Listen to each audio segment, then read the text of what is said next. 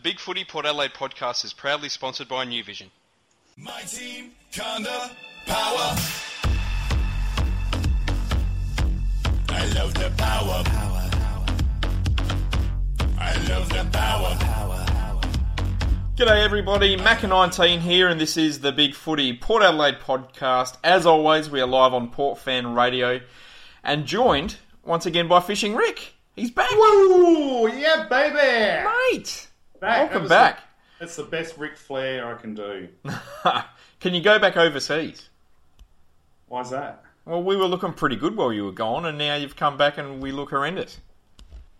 What are you saying? You're blaming me. I am, absolutely. I Look, we we all have. To Forget to, Ken Hinkley, forget Michael Voss, Travis Boak. It's your fault, mate. I'll take it. I'll take the hit. Yeah. All right. Well, if you if you port supporters are willing to um, collect the money bag around and uh, fund my trip overseas again, I'm more than happy. I will gladly put two dollars towards that course. Um, but I'm not lying. I saw some people on big one one per I can't remember the name on Big Footy that said that every time they go to an away port game they get thumped. So it's not That would just be me. Yeah.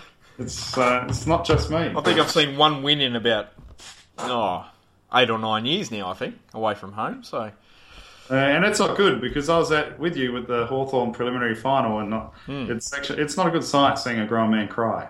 You- I, I actually felt very very sorry for for you and Ben that night. yeah. Well, Um, look, it was uh, emotional times. And And uh, as we've discovered, too. that was our one opportunity, I think, for uh, for glory, and uh, and we didn't get it. It was reason to be emotional. Don't start me. How's my um, how's my thread? I haven't po- I haven't initiated a thread on Big Footy for ages, and uh, so I thought I'd put up a rant. And geez, it's uh, going through the roof. I has, I has. It has. Uh, I should rant more often. Everyone wants to hear about Rick. Well, it's understandable. There's uh, a lot going on in the life of Rick. So I'll be down at Woodville South Footy Club tomorrow night, and Jacko will be down there. If you you want to get a uh, bit of pizza or say good day to Jacko, where New Vision and Jackson are, are doing a, a bit of a night player night at uh, Woody South. So uh, come on down. Beautiful. Uh, Porsche has written in on the Spreaker forum. I want to hear everyone tonight on the Spreaker forum. Porsche has said uh, it's not all about you, Rick.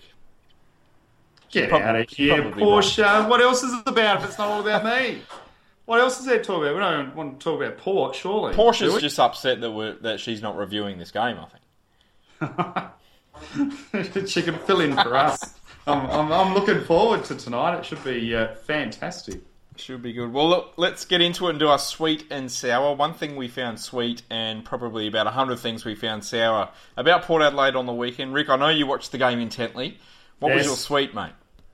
Uh, my my sweet is that I I'm just grateful that I have a football club that I can support in a national competition.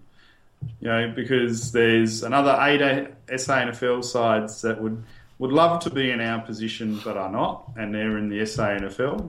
And our club was selected to be the only club put into a national competition, and so I'm forever proud and grateful of that opportunity. That's a good sweet. That is a very good sweet. Very broad, but uh, well on point, I think. No dramas. We should always remember that. We should. We should. When we think our club is shit and we're in a dire mess, um, we still have that that we can hang our hat on. Yeah. What about yeah. yours? Port Adelaide is forever, mate. Yes. Go Powers. Uh, What my yours? sweet is uh, the crack, the crack attack, Nathan Krakouer. For the second week running, he's done an absolutely wonderful defensive job on a very good player.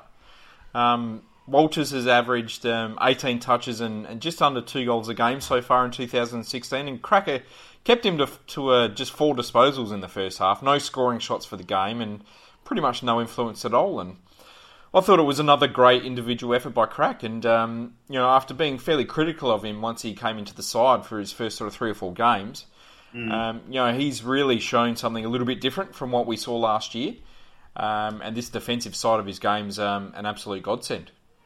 Yeah, I must admit, I, I wasn't sure if he would have that uh, shut down one on one uh, defensive ability in him, and he, he's been fantastic, hasn't he? He was fantastic on Stringer last week too. Yeah, absolutely. I don't think we've ever seen this at AFL level from Krakouer, even in his days at Gold Coast and, and his prior Port Adelaide days before leaving the first time. So, yeah. you know, he's always been that sort of loose, um, running defender, uh, and you know, this uh, this form's been absolutely wonderful. So, good on him. Do you um, do you think he can uh, back it up next year? And do you think his disposals is good this year as what it was last year? Probably not.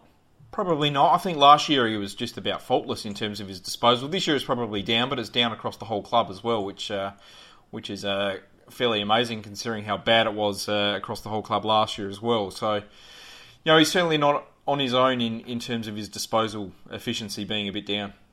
Yeah, yeah, but that's a good it's a good love. He's a he's a shining light with Darcy Byrne-Jones.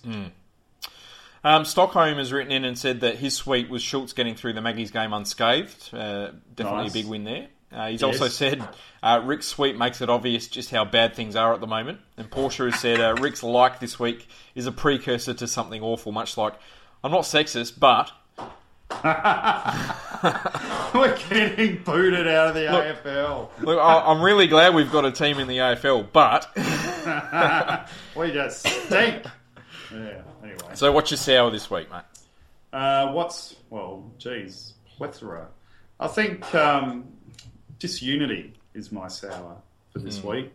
Uh, we, as a club, are probably at a at a tipping point. I feel. I think there's disunity with, amongst the players. I think there's disunity uh, between the players and the and the coaches, and there's rumours flying around. Um, and there's only one way that we can uh, we can eliminate this, and that's by playing as a team successfully. And Yeah. uh, yeah, so I'm going with disunity as my uh, my sound. I'm going very broad and uh, philosophical this week. Very zen, mate. I like it. Yeah. Uh, my sour. Um, well, I mean, really, where could you begin? I mean, I could talk about the pathetic tackling, the missed goals, the poor form by our leaders once again. Um, but for me this week, it's the fact that we can't get up for the week before the bye. I don't know if it's the players that have one eye on the week off, um, had a chance to let loose a bit, get a bit nasty interstate or something, or whether the coaches take it a bit easy or whatnot. But we've lost three of the four pre-bye matches under Ken, and all the losses have been away. And the worst part, they were all against teams with absolutely horrendous records at the time. In 2013, we lost to the Dogs in uh, in Darwin, who were two seven at the time and 16th. Uh, we lost to Carlton last year, who were one nine and uh, and last. And this year we've lost to Freo, who were two ten and 16th before this round. And to me, it's just not acceptable to lose these games against this level of opposition. It's I love uh, I love that get. I, I thought that was a great pickup that you've got the stats before the bye. It's atrocious. It's a tr- it's pathetic, and it's an absolute indictment on the coaching staff and their inability to get the team motivated, uh, the leadership group and their ability to get themselves and the team motivated, and the playing group as a whole for not turning up to these games. It's to, to be honest, it's pretty pathetic. Is it un Port Adelaide? I think it's very un Port Adelaide. Are we starting to question Well, what is what is Port Adelaide? That's right. I guess that's What the is- question. What is Port Adelaide? Have we just moved so far away from our Port Adelaide roots that what is Port Adelaide anymore? Hmm. It's, it's just not right. I mean, how can you lose these games against poor opposition in this sort of game before you've got the week off? I mean, it's just it's just not right. It's not right at all. And look, as a whole, I mean, we can go back even further, and, and I think the stats are we've won one game, and that was the Freo comeback in 2014 at home. Um, but the pre-Ken days, I think we were 0-3 in byes uh, since they came back as well. So one and what one and six. It's not good enough. So, what have, what's been one of my mantras that I've been banging on about for the last two months, Macca?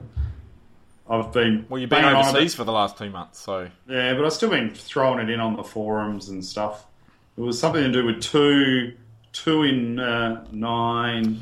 Um, you know, are we are we becoming too accepting as a port, supporter base? You know, we get Tim Jennifer on here, and he'll say, you know, fans were bloody rabid and would let you know when you lost, and you know, and I see more and more fans that seem to be more warm and caring and, and saying, "Oh, don't worry about it. We'll be we'll be all right." But the facts of the matter are, as a club, where the chances are highly likely that we're going to play two final series in nine years, and is that acceptable to us, No. Port Adelaide supporters? Is that an acceptable return? Well, I guess there's two trains of thought. The first one is that we are now in the AFL. It's not the SANFL anymore. Um, we don't have a zone that we can cherry pick all the best players from, um, who've grown up through the ranks and know all about Port Adelaide, know about its history from the age of you know nine or ten um, onwards, and that sort of thing. So maybe our um, uh, our expectations need to change in terms of um, how regularly we can play finals, etc. Bullshit. I mean that. Well, that's one train of thought. The second is that you've you've just got to be more ruthless, and and this is where the whole do we sack Ken? Do we keep Ken? Do we you know does Boak need to go as captain? Do we keep you know, like? There's so many questions going on at the moment. So many different trains of thought. I mean, it's, it's all getting a bit uh, frustrating and a bit confusing.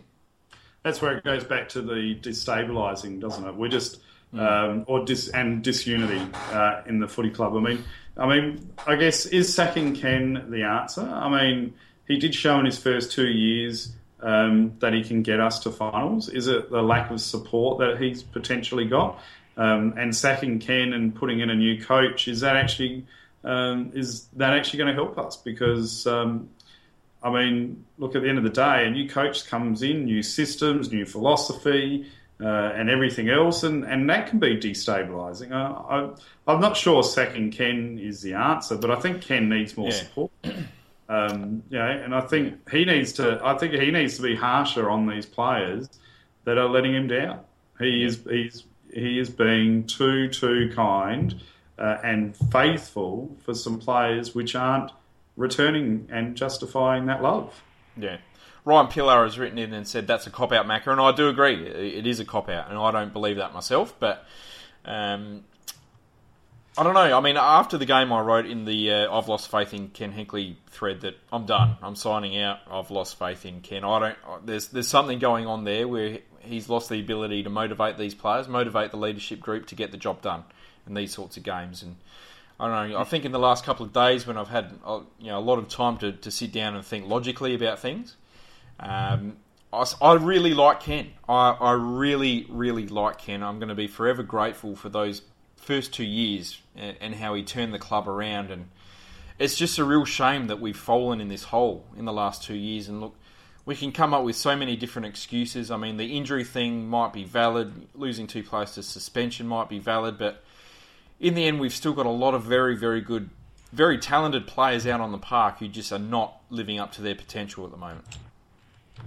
Yeah, and I noticed in the, uh, and I'm, you've probably written it down already, but in our podcast thread, someone mentioned Kane Cornes talking about our um, our list management and uh, the fat contracts that some players uh, have been on, and I think there is something in you know you need to be a little bit on edge. There has to be a little bit of skin in the game, otherwise, uh, you know, comfortable in business or in sport uh, can lead to complacency. And, and what do you need to strive for? So, I th- Yeah. and I, I agree. I think we're we're in a bit of trouble come trade time because now there's some very overinflated prices on players that we're not going to get back.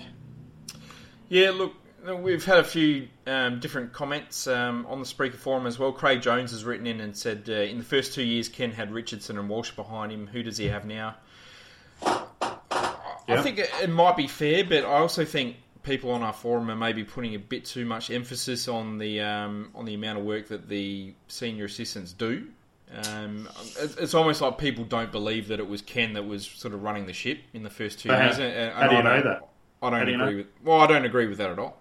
Well, modern management theory is now that the leader delegates the bulk of responsibility to the other managers and doesn't micromanage. So, how do you know that Ken hasn't actually um, delegated a lot of his responsibility and power on the training track and potentially on match day, and and that's maybe diluted his influence on the side?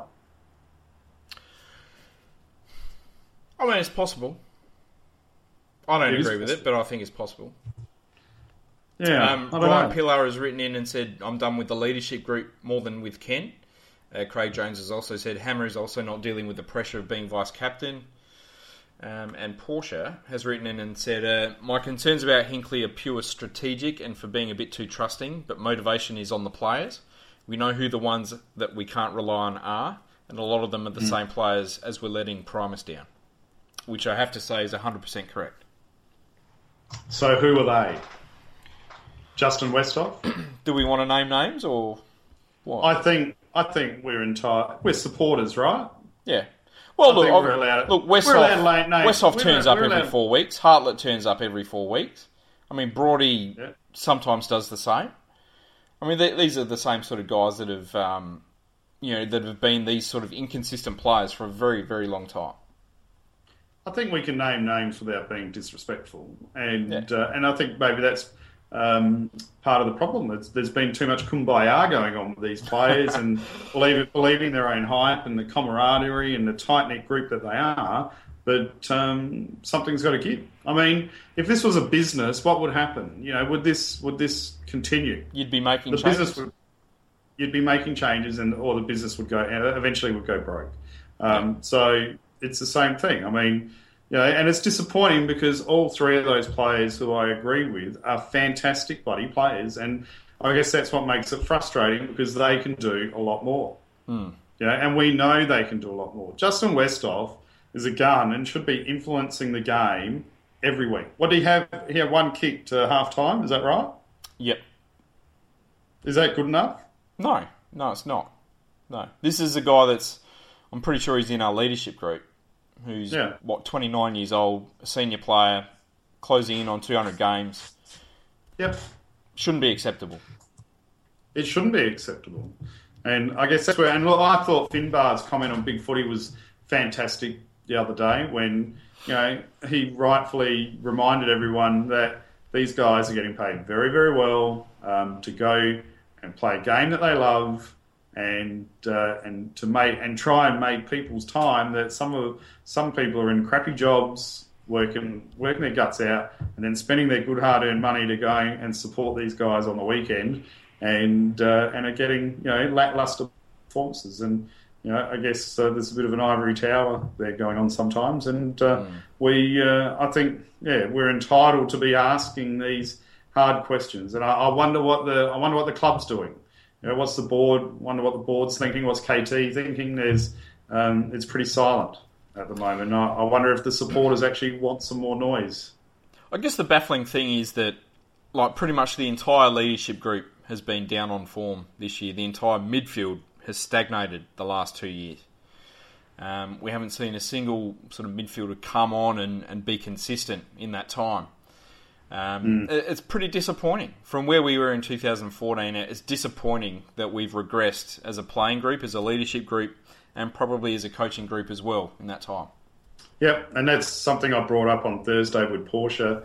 Um, you know, if we pull it back two years ago, um, you know, the way we were, our trajectory was going, we should not have been plummeting this far behind, say, a team like the Bulldogs. Right? We we should have been.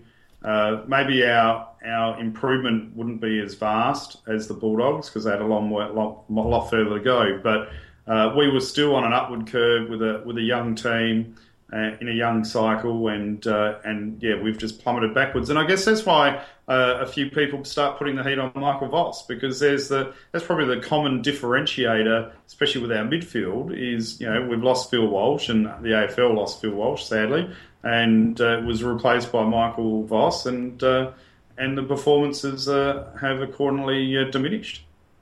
Yeah, no doubt.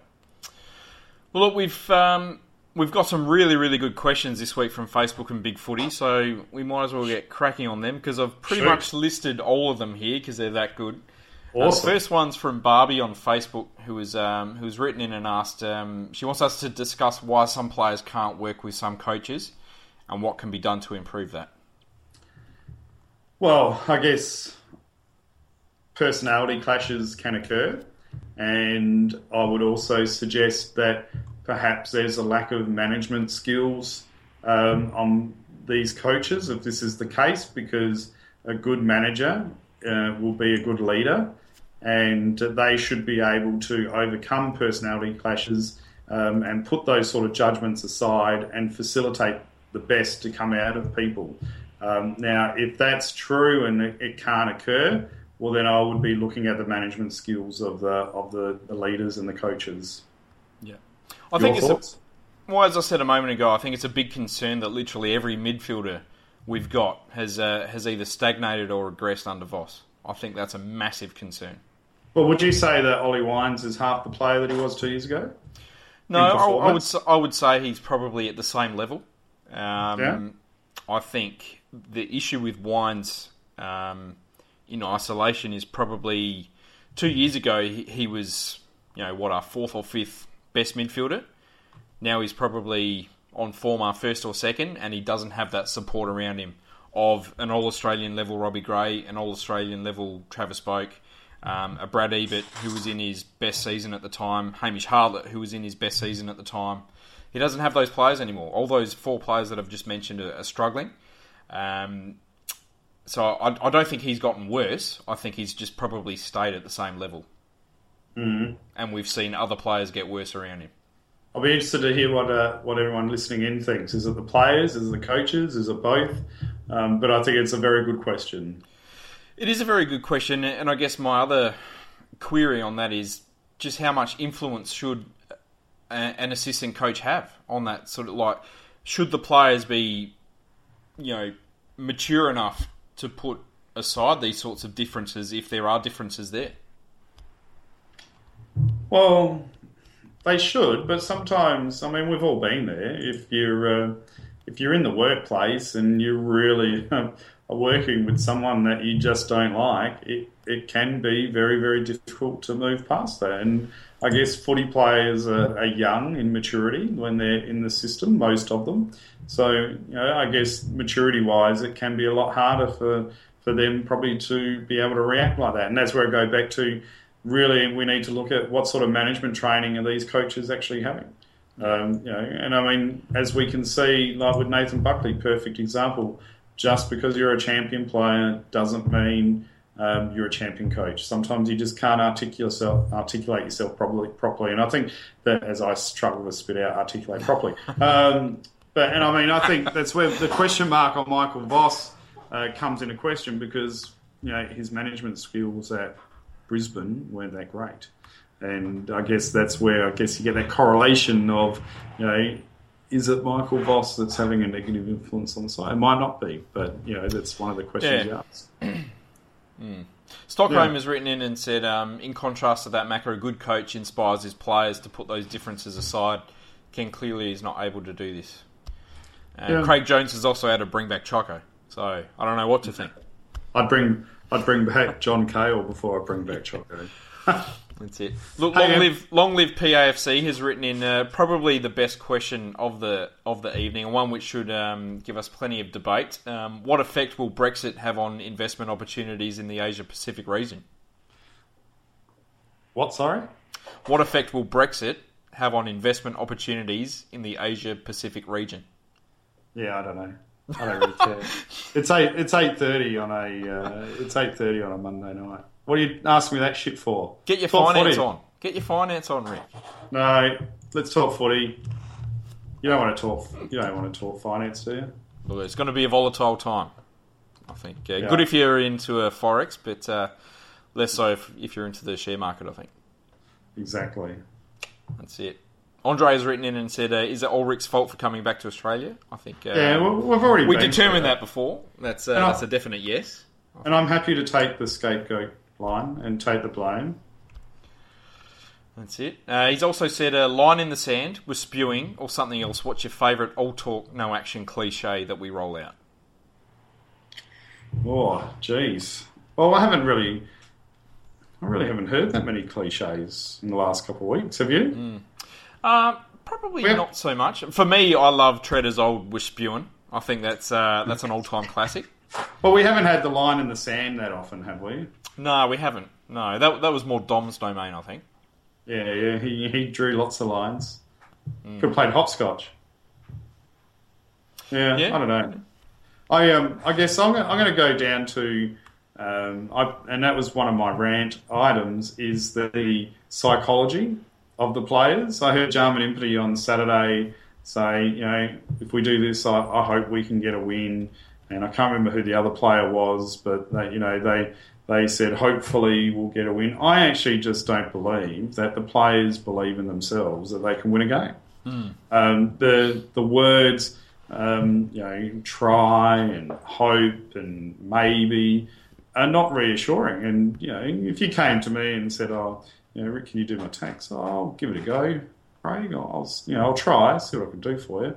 You know, I mean, that doesn't, that's not reassuring uh, for you as a consumer in a business, and it's it's not reassuring for us as a supporter uh, to think that our, our players don't really have the confidence in themselves going into a game. There's, there's definitely a huge change in the confidence level um, and the way that they're speaking. I mean, going back to 2014, it was all, nah, we're going to win this game. It's all, you know, Port Adelaide footy and high confidence stuff. And this year it's all, you know, yeah, maybe, uh, yeah, we're going to go out and try and, you know, we should win, you know, that sort of stuff. But uh, I do agree with that. So Elaine's written in and said, uh, can we get someone on at some stage to talk about the virtual reality training that was supposedly going to give us an edge? Doesn't seem to be working. That's a, that's a fair comment. Do you know what I visualise? I visualise with the virtual reality training like images of um, uh, Ty Vickery going up for a mark 80 metres behind the play and then players uh, fall, falling over. I think they're just uh, playing Doom 3D or something. That's all they're doing on the virtual reality, I think, at this point. But yeah. Um, Yes. Next question is um, uh, again from Andre. Unless there's no expectations, like in 2013 and 14, after years of crap, our playing group has repeatedly failed when games and seasons are on the line. What's required to get over a deep-seated issue that we've spent almost a decade trying to shake for no return?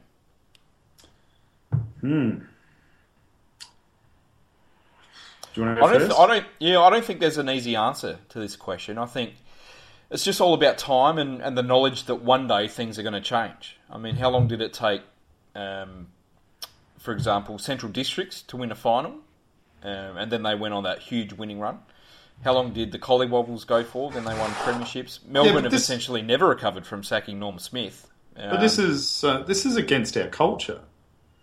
Well, it is. I mean, well, This is, we're right against our culture. I guess we're experiencing something now that we've never really experienced as a football club before. no. That's so right. it, it's really hard to answer with any sort of um, I guess do you go through the with, with any sort of confidence behind it. Really, All right, let's put it this way: if you're assessing the board, are you satisfied with the board's performance, or would you like to roll them over?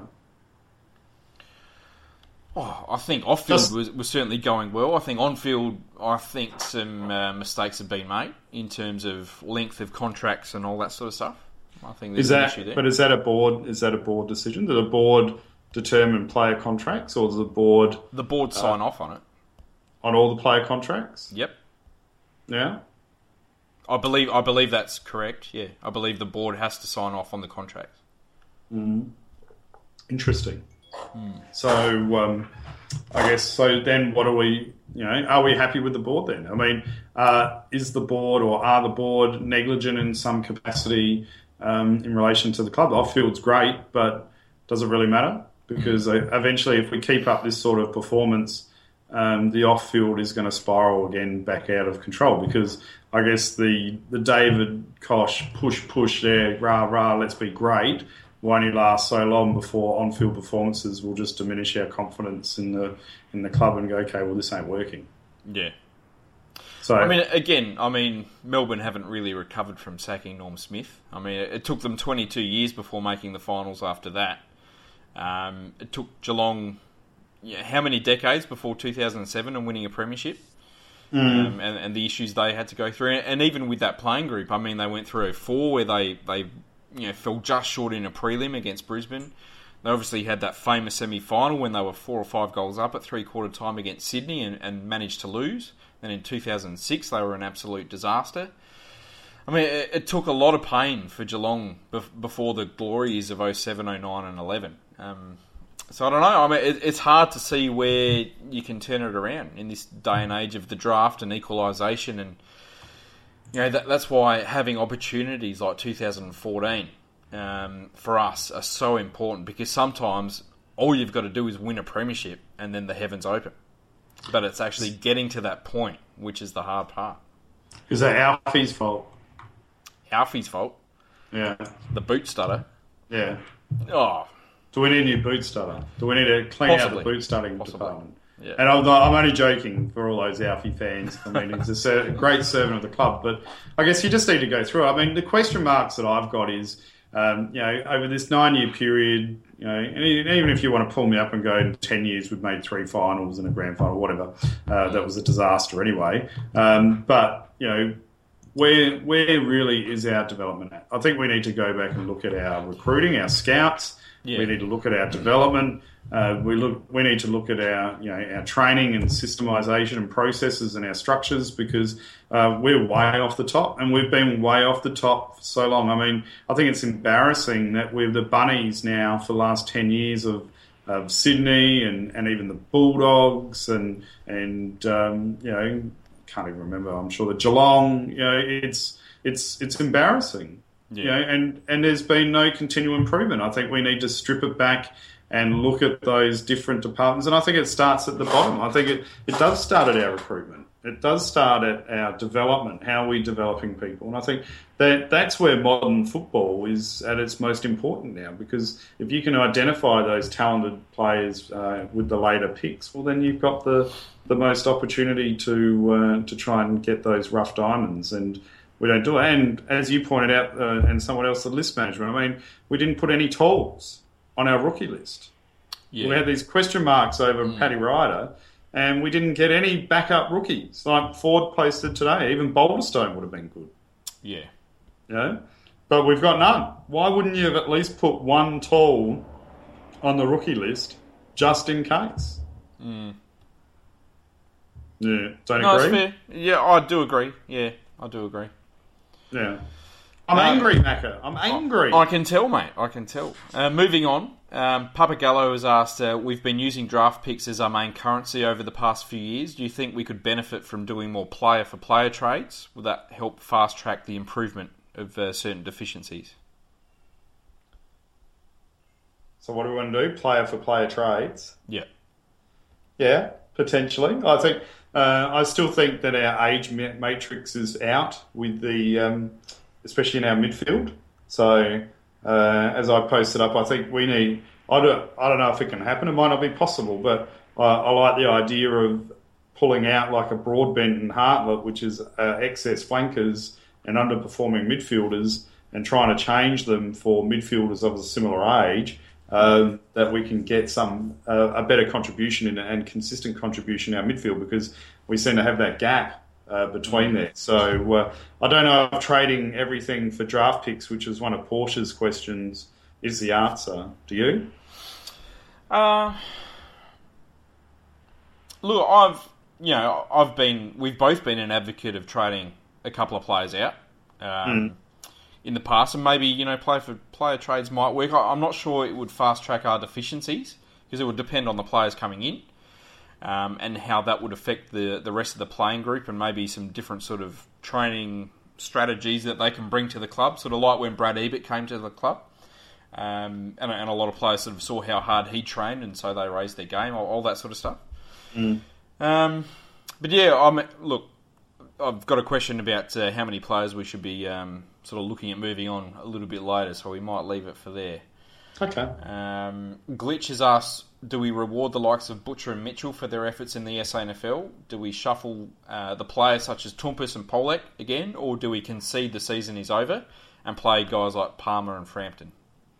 Has Butcher been that good in the SANFL? He was really good on the weekend. Yeah, Was he? Did he kick a few? he did. Yeah. Well, then he should play. You know, if he performed, he should play. Um, And I guess, unfortunately, same goes for Kane Mitchell. I mean, I mean, I guess the question is why is no offense to Kane Mitchell, but why is he still on the list? You know, that's probably the bigger question. I'm sure that's the question that Porsche would ask. Yeah, Should he should he still even be on our list? To be honest, but um, I guess probably the Kane Mitchell days are over. Um, you know, the great guy that he is and the great club guy he is, but I guess we need to get games into you know your Bonners, your your Palmers, your Archies, and just give them the biggest opportunity um, to succeed. And and if not, we might be able to uh, get some trade value with a, a player swap or something out of it if uh, if they've got at least a bit of bit of value, and they're not going to get that by playing a SANFL. Yeah. I think guys like Mitchell have probably had their cards marked. I, I don't think we're going to see him. We might see Butcher in, in terms of injuries and, and what happens there. Um, but other than that, I think giving guys like Palmer, Bonner, and uh, and Frampton a, a, taste of it and, and, trying to get some more development into someone like Archie is, is definitely the way to go.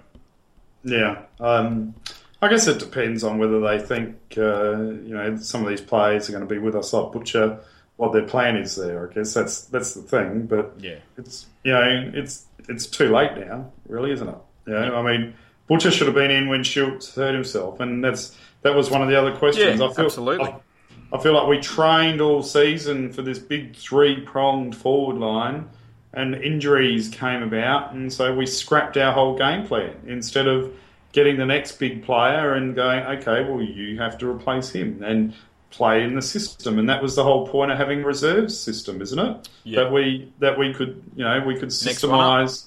Yep, and in you go, and we seem to be happen. very no we we're so disjointed. Do we do we have a game plan? Mm. Do we have a game game plan? What's our game plan? Kick and hope, I think. Kick it long. hey, bit of long ball. Bit of long bowl, nothing wrong with that.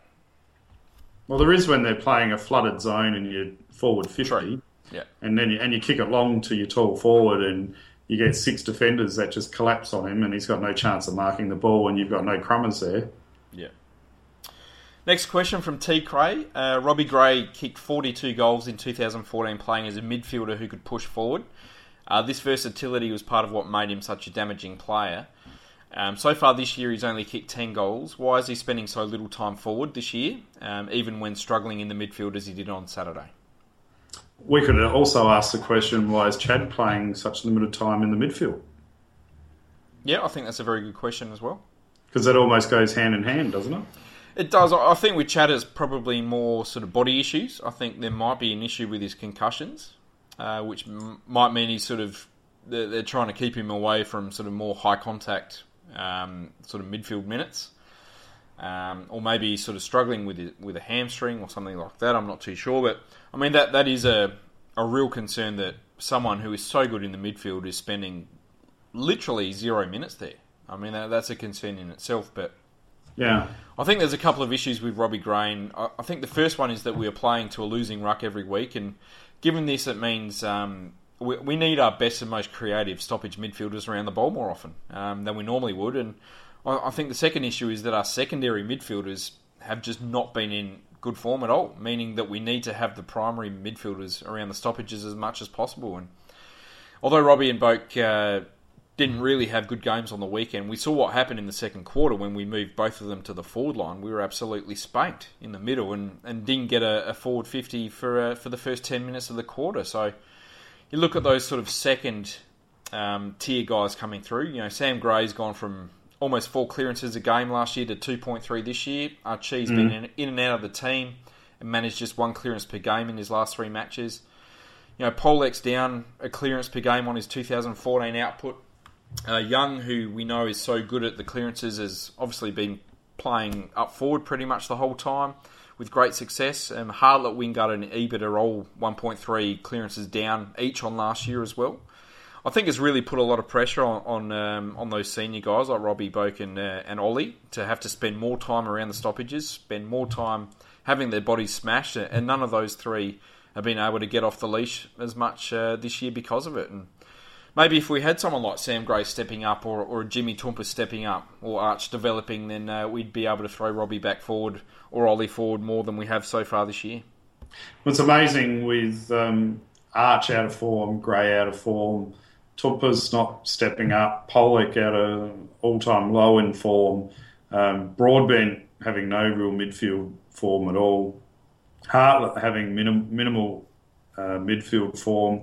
Our deep, what I thought was a deep midfield this year has become the most shallow that I can remember, mm. and uh, and I think obviously that puts a lot of reliance and pressure on Robbie Gray, and probably unfair. I, yeah, so I can only think that Chad Wingard um, concussions, making a bit. But I guess at the end of the day, what's the difference between playing midfield or forward in relation to head knocks? If you're going to get it, you're going to get it.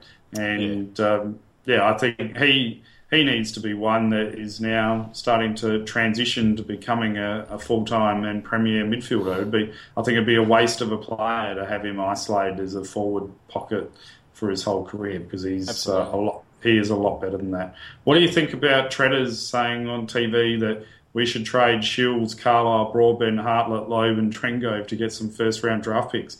I think there's only I think there's only one player there that would get a first round draft pick, and that'd be and that'd be Trengove, and that would be I think I think I think that would be crazy because he's probably the only player that's been bleeding Port Adelaide this year and throwing his name out to potentially trade him for a first round pick. Who did he want to trade? Schultz. Shields for a first round pick. Carlisle. He's like 45 years old, for God's sake. Carlisle, coming off a knee. Broadbent, Hartlett, Lobbe, and Trengove to get some first round picks. Oh, Hartlett would get a first round pick. Lobbe, probably not. Um, I mean, you, you, can't trade everyone, can you? Because then, then you end up sort of absolutely stuffed. But Sack everybody! Sack everyone. Start That's again. it. Three hands. Start again. I spit it. Yeah, I don't know if Schultz. I don't think Schultz and Carlisle would get much on the trade table. No, definitely. No, no, nothing. Keep the questions coming. What else we got? Uh, a good one from Porsche. How many players in the current 22 would make the 2004 Premiership side? Not many. I, I'd, I'd give uh, I'd give Trengove a shot in defence, not as a ruckman. Okay. Um, you're going to ask me expense for who? Don't ask me that question. And this is a bloody good side. Uh, Robbie Gray would probably be in there. Chad Wingard would be in there. Uh, and Ollie Wines, I reckon I'd have in there. Okay. I've got four. And this is just speaking on current form, not looking at sort of historical form. But I'd say at the moment, Pittard over Kingsley. Oh, yeah, Pittard, yeah, for sure. I'd How have Chad. Chad. How could you forget Jasper? Rick, Yeah, I know, outrageous. you're still suffering from jet lag or something. No, no, I've moved on to Amon now. I, Oh, okay. I don't, That's good. Jasper doesn't need me anymore. Uh, Chad Wingard over Josh Marnie. yes, Uh, Robbie Gray over Schofield. yes, And Charlie Dixon over Thurstans. yes. And I think on current form, Young's probably a little bit unlucky, but I just can't replace him for Dew. I think uh, Dewey's still uh, probably Yeah, still got it there. And then, that. then guys like Boak, Wines, and Brody, I've got as emergencies. Who obviously, with their Brody? history and historical form, would get in, but um, not at the moment. Yeah, yeah. I don't know about that. Don't know about Brody on the bench. I'd have Jacko on the bench. I didn't say bench, I said emergencies. Yeah, I'd have Jacko as an emergency over Brody. It'd be hard to Who, fit who would there. he replace? Who would Trengove replace in the Yeah. side? That's a good question. It would only really be um, Chad Cornes was All Australian that year. mm, Bishop. But Bishop, Bishop was the best third tall defender Yeah, in the league. he was. Yeah, that's. I'd give him an emergency Tough. spot. It's, I'd, I'd put him it's a on tight one, emergency. that one. It is. Yeah, it is. Uh, CT Power has asked how many draft picks do we need in the next two drafts to refresh the list, as myself and Portia talked about last week. It depends on how much of the list needs refreshing.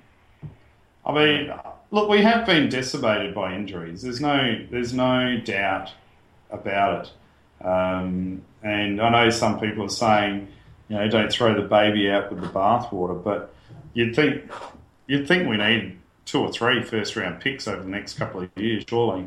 Yeah. What do you, what, did- what did you think? Uh, I think if we missed the finals this year, I'd be looking at making six to eight changes to the senior list this year, um, and possibly next year as well. No, I think adding another sort of twelve to fourteen players would be a, a good refresh. Um, try and get as many sort of top forty picks as we can, um, and that would obviously mean trading out some players. So are we going tall or are we going midfielders?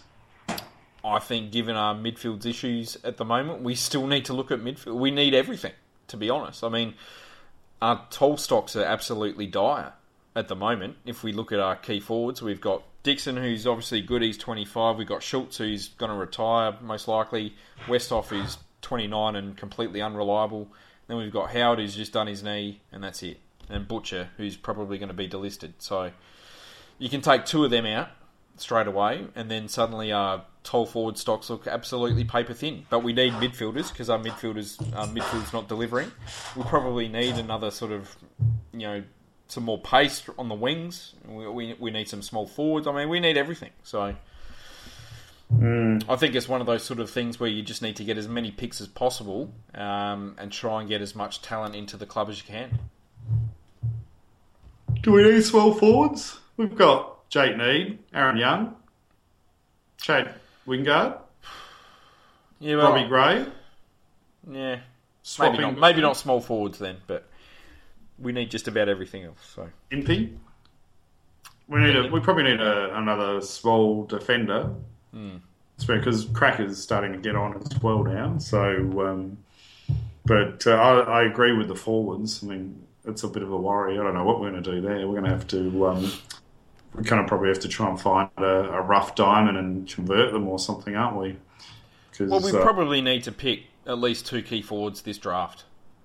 You know, you would think most likely with our first pick, um, and then maybe one a little bit later on and, and hope for the best uh, with them. But well, you think we'd need as six, we know, our, record with sort of late uh, key forwards isn't all that crash hot. Looking at Mason Shaw and and, uh, and Mitch Harvey in the last few years, so we um, we almost need uh, at least six picks in this year's draft, really, don't we? we do. Yeah, we as I said, we need to make at least six changes to the senior list this year, Yeah. and probably another sort of two to three to the rookie list as well. So.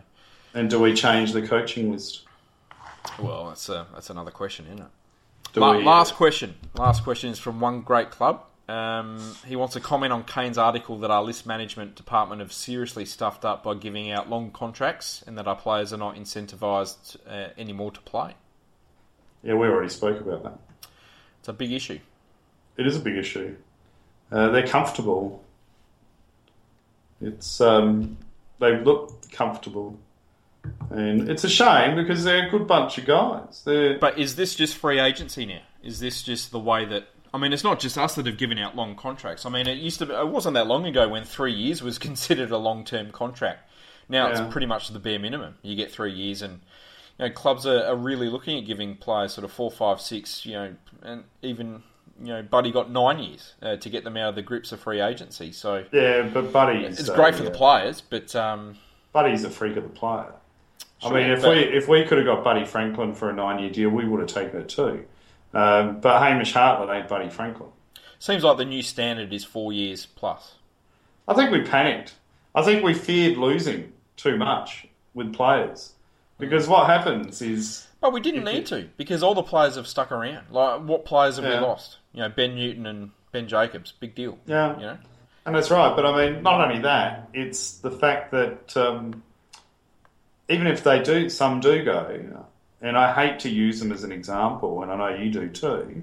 But I mean, the Crows have been good. Okay, they've lost players, but they've got stuff back, and um, you know, and I guess that it gives an opportunity to churn your list and allow a bit of regrowth. So if you lose players through the free trade um, to more money, well, then that's usually that's a reflection on the player.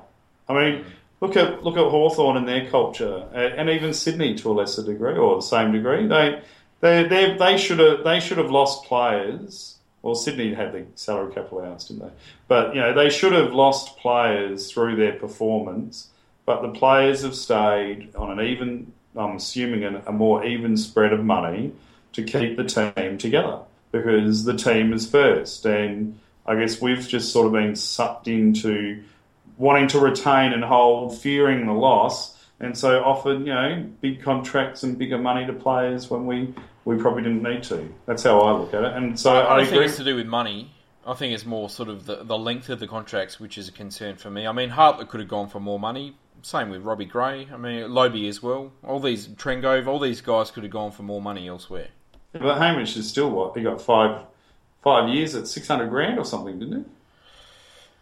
Oh, I'm, thought not, that- I'm not sure he got that much, but I he could, have, was- he, got a, he could have got more and did get offered more elsewhere. So Yeah, well, I guess that's where maybe we need to be a little bit ruthless and allow some of those um, players to occasionally go, because then it gives us an opportunity to get picks in exchange and to churn our list.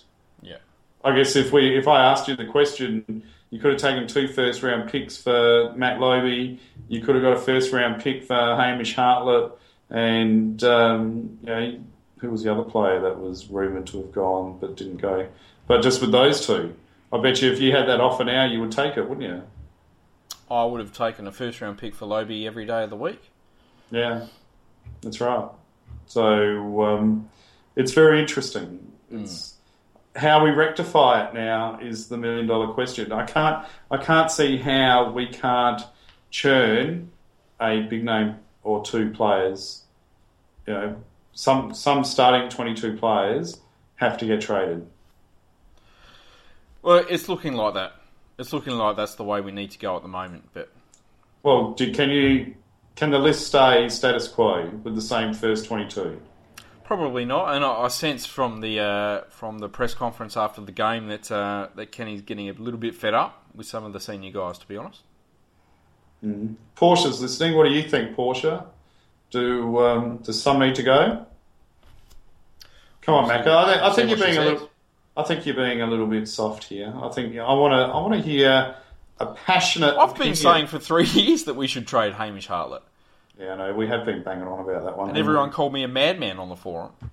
Yeah. Well, I was But at the moment, he's still the same player that he was three years ago. You know, one really looks absolutely fantastic. Look, I thought he played pretty well on the weekend, even though he had only twelve or thirteen touches. I thought um, his uh, his ability to damage with his disposals was was higher than what it usually is. Yeah, but it's not good. He's a mid twenty player, possession wise. Surely, he should be getting Yeah, but twenty some- disposals a game. Oh, he should. He should be getting thirty a game. He should be a Jack Ziebell, really. But instead, he's a bit more like Aaron Mullett at the moment. But Da- Daniel Rich. Hmm. Well, that's probably a, a fair comparison. But anyway, let's get on with our review. Um, it was round 13 and not a happy time for Port Adelaide again. We're only an hour into the show. Is, it, is this a special three hour edition? this is a four hour um, marathon, mate. So uh, get your slippers on, get a cup of tea. We're going to be here a while, I think. And uh, look, we lost to Freo at Subi by 17 points. 9 goals 15 to uh, 12 goals 14. Wingard kicked 3 goals in his 100th game, whilst uh, Justin Westhoff and uh, Jarman Impey kicked 2 goals each. Um, what are your thoughts, mate? Well, as I said to you before, Craig, it's um, it's just rinse and repeat, isn't it, of what's just Groundhog Day. Uh, you know, we know it's so our team is now so predictable. The games that we should win, we don't, and um, and that's why I said that before we started the show. Really, the games are relevant for tonight's review show because um, yeah, um, and uh, it's just a real disservice to Chad, who's been a great hundred game player for us already. Probably one of the shining lights in Port Adelaide over the last forty-five years. Um, you know, he could be potentially one of the best players to play for Port Adelaide, and and we couldn't get up for Chad on his hundredth game. Um, that's really disappointing, and I think probably the worst part is that we couldn't even kick a goal in the last quarter.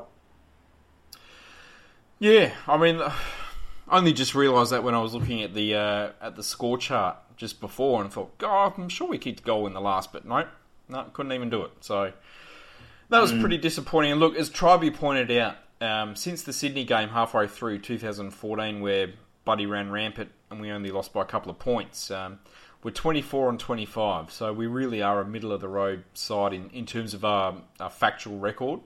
Where it gets pretty frustrating, and, and for me, like really anger inducing is that of those 25 losses, 12 of them have been by less than two goals. So 50% of our losses in that time have been really close affairs. And look, as I said um, in the comments last week, some we arguably had no right to end up as close as we did. Thinking of maybe the Walsh showdown, the, the round 23 game against Freo in 2014, and look, maybe even the prelim as well, where we piled on sort of three, four, five quick goals in the last 10 minutes to get within touching distance. But even still, it shows a great lack of killer instinct. And, and some of these games we just absolutely had to win, and there's no excuses why we didn't. Thinking about the game against Essendon in 2014, against the Dogs last week, against West Coast last year, as three examples. It- it's just so frustrating that we are almost there. We're, we're so close to putting it together, but we just don't. Yeah, and that's where I think that belief comes into it. We we don't believe, and then once once once it's um, game over and the pressure's off, that's when uh, that's when they actually uh, you know start to perform shackle free, and uh, yeah, that's that's the disappointing part. And I guess it's a great. It's a shame that we're not journalists and we can ask Ken this question after the game because um, you know he keeps saying that he hates losing, doesn't he? He hates losing. Yeah. He's a competitive beast. So then the question needs to be asked to Ken. Well, why is it we've lost so many close games and it's acceptable over the last two years? Yeah. Look, Stockholm has written in and, and made one of the best comments I've read tonight, and that's uh, we behave with the meekness of a club that feels lucky to be in the league when they should be making everyone regret ever letting us in. That's right. Where's our ruthlessness? We don't have any. We lack that killer instinct, which uh, which we which made us so successful in the SANFL. It's just not there. It's not there anymore. And look, for one example, look at our goal kicking on the weekend. I mean, Robbie Gray running into an open goal and missing. Ollie Wines running into an open goal and missing. Charlie Dixon missing two goals from 20 metres out dead in front. Uh, Aaron Young missing a goal that he should have kicked. I mean, it's just not acceptable, and, it's the same story every every time we lose these games. We always talk about the same thing: the lack of skills, the lack of tackling, and our shithouse goal kicking. Like at- some point, the wheels got to turn. We've got to make changes. And does a does a forward, a specialist forward or midfielder, should they be held accountable? And I mean dropped if their uh, goal kicking is unacceptable.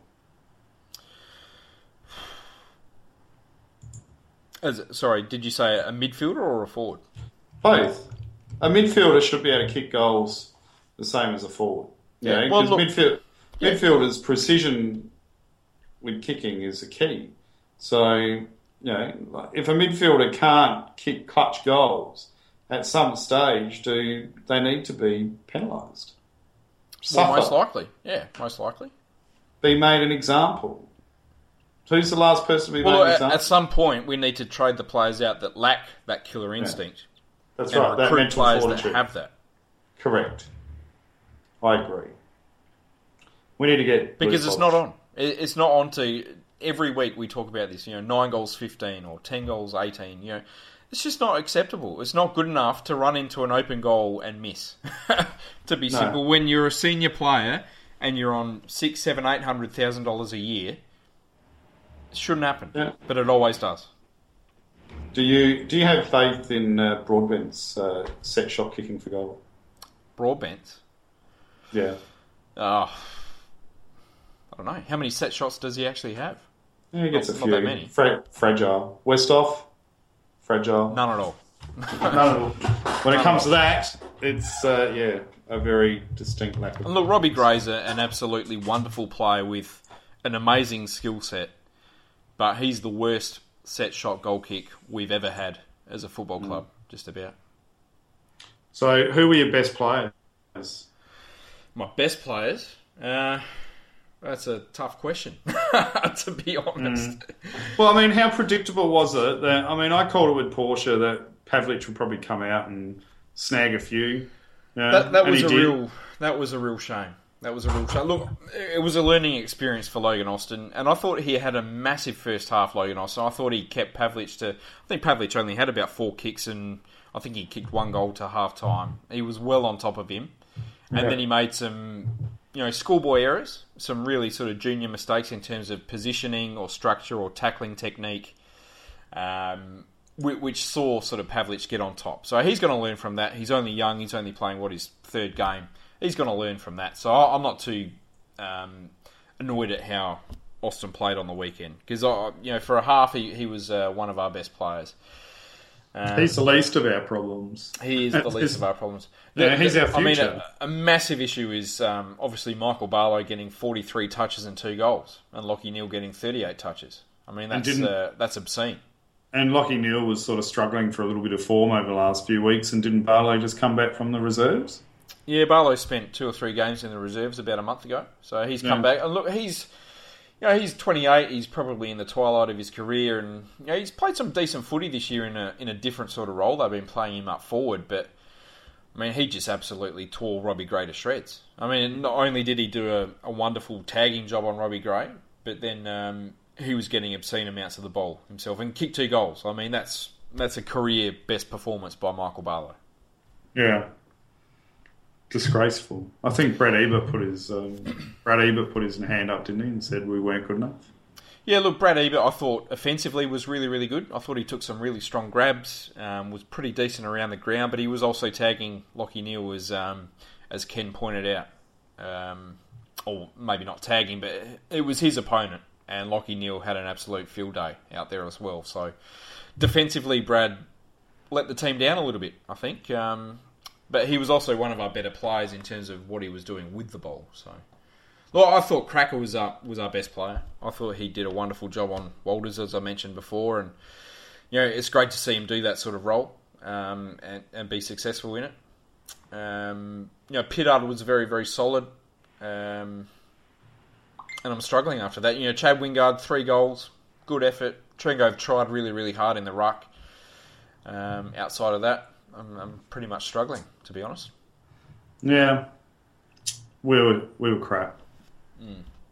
Look, That's- Westhoff. I mean, Westhoff had one kick at half time. He kicked two miracle goals in the third quarter, but that was it. Jarman Impey had had his moments, kicked two goals again, so he's at least consistently getting on the scoreboard, which I really really like. Uh, Jakey Neade had a had a decent little game without getting on the scoreboard. He was he was thereabouts.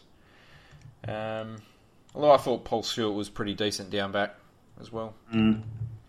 Is he our future? Paul, Paul Stewart. No, I don't think he is, but um, Cam O'Shea? considering the uh, the decimation that we've got down back, you know, we, we probably don't have many options. Cam O'Shea? Cam O'Shea, I love Cam O'Shea. I'm not going to say a bad word about Cam O'Shea. Really? No, look, I mean, he's he's probably one that should be on the trade block as well, to be honest, because, I mean, again, at the moment, I mean, you know, we could have got a first round pick for him, and we chose against it because at the time he'd just come off an absolute monster final series for the second year running, and you know, looked like being an absolute key player, but you know, he's uh, he's gone down the pedigree path at the moment. Mm. Darcy Byrne-Jones probably had his first lower than average game, I guess, since he came into the side. So that was bound to happen. Yeah, again, it's not really. Uh, he's not really one of our problems at this point in time. I uh, yeah. Dougal Anyway, that's a looks like that's a he's good- done his knee. that's a good review of the game. Thanks for thanks for that. I love it. No um, I'm spewing.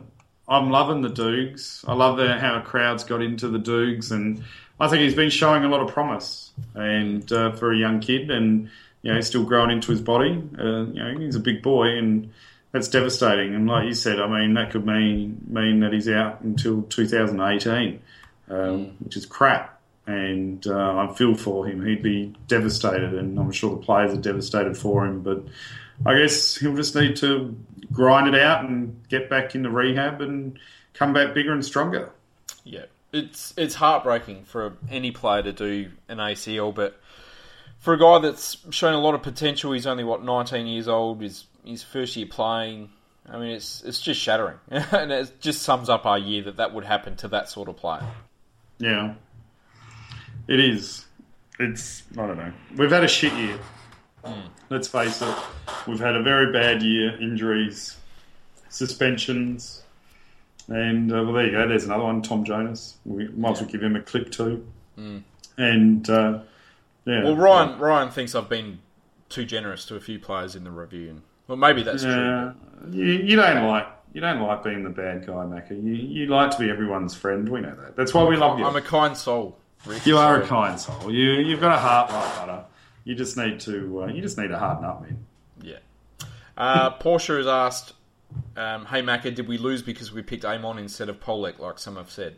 Uh, definitely not. Amon was uh, was pretty good, I thought, and uh, tackled hard, put his body on the line a few times. You know, he was the least of our worries, I think.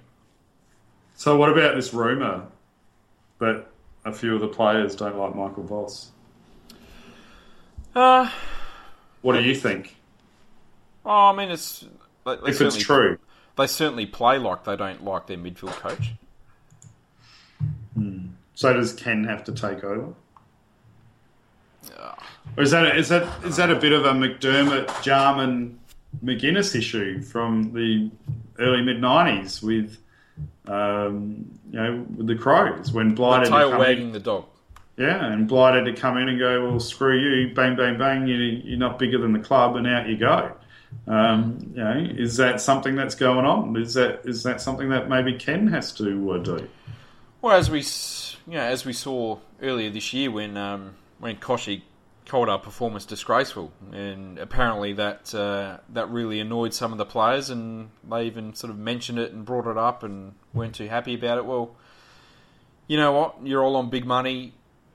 You're all meant to be, you know, we were meant to be playing finals this year and pushing for top four, and we're going to miss it for yet another season, yet another wasted year with this sort of talented list, and you know, maybe some of the players need to harden up a bit.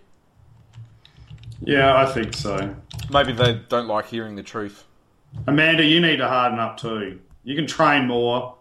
Don't don't message me saying that you you're sore. Keep training. Train hard. You can train every day. Everyone needs to toughen up. We need to toughen up, Macca. Yes. Uh, just quickly on the SANFL, um, wasn't a great result for the Maggies either. Uh, going down to South Adelaide, eight goals six to fourteen goals thirteen, a forty-three point margin. Uh, Johnny Butcher had a good day out, kicking three goals, whilst Jay Schultz in his return uh, kicked two goals. Rick, Yep. did you see any of that game? Uh, mm, Tell yeah. the truth. Yeah, yeah, yeah. I did. Yes. No, no, I didn't. Lots of it. Yeah. No, it's uh, when was it on? It was on Saturday. It was on TV. Yeah, I was I was working. Unfortunately, Uh, I was I was inter I was interviewing future staff members, so uh, I couldn't. But I did read some of the review, and I heard I heard of someone told me that Butcher played well. Butcher played a really good game. He uh, only managed the nine disposals, but he took five marks, kicked three goals, had a real purple patch uh, mid game where he was taking some really strong contested marks, and you know, his kicking was great. So you know, he had a good day out. Mm. Should he be picked? Would you like Butcher in? Uh, I would like Butcher in.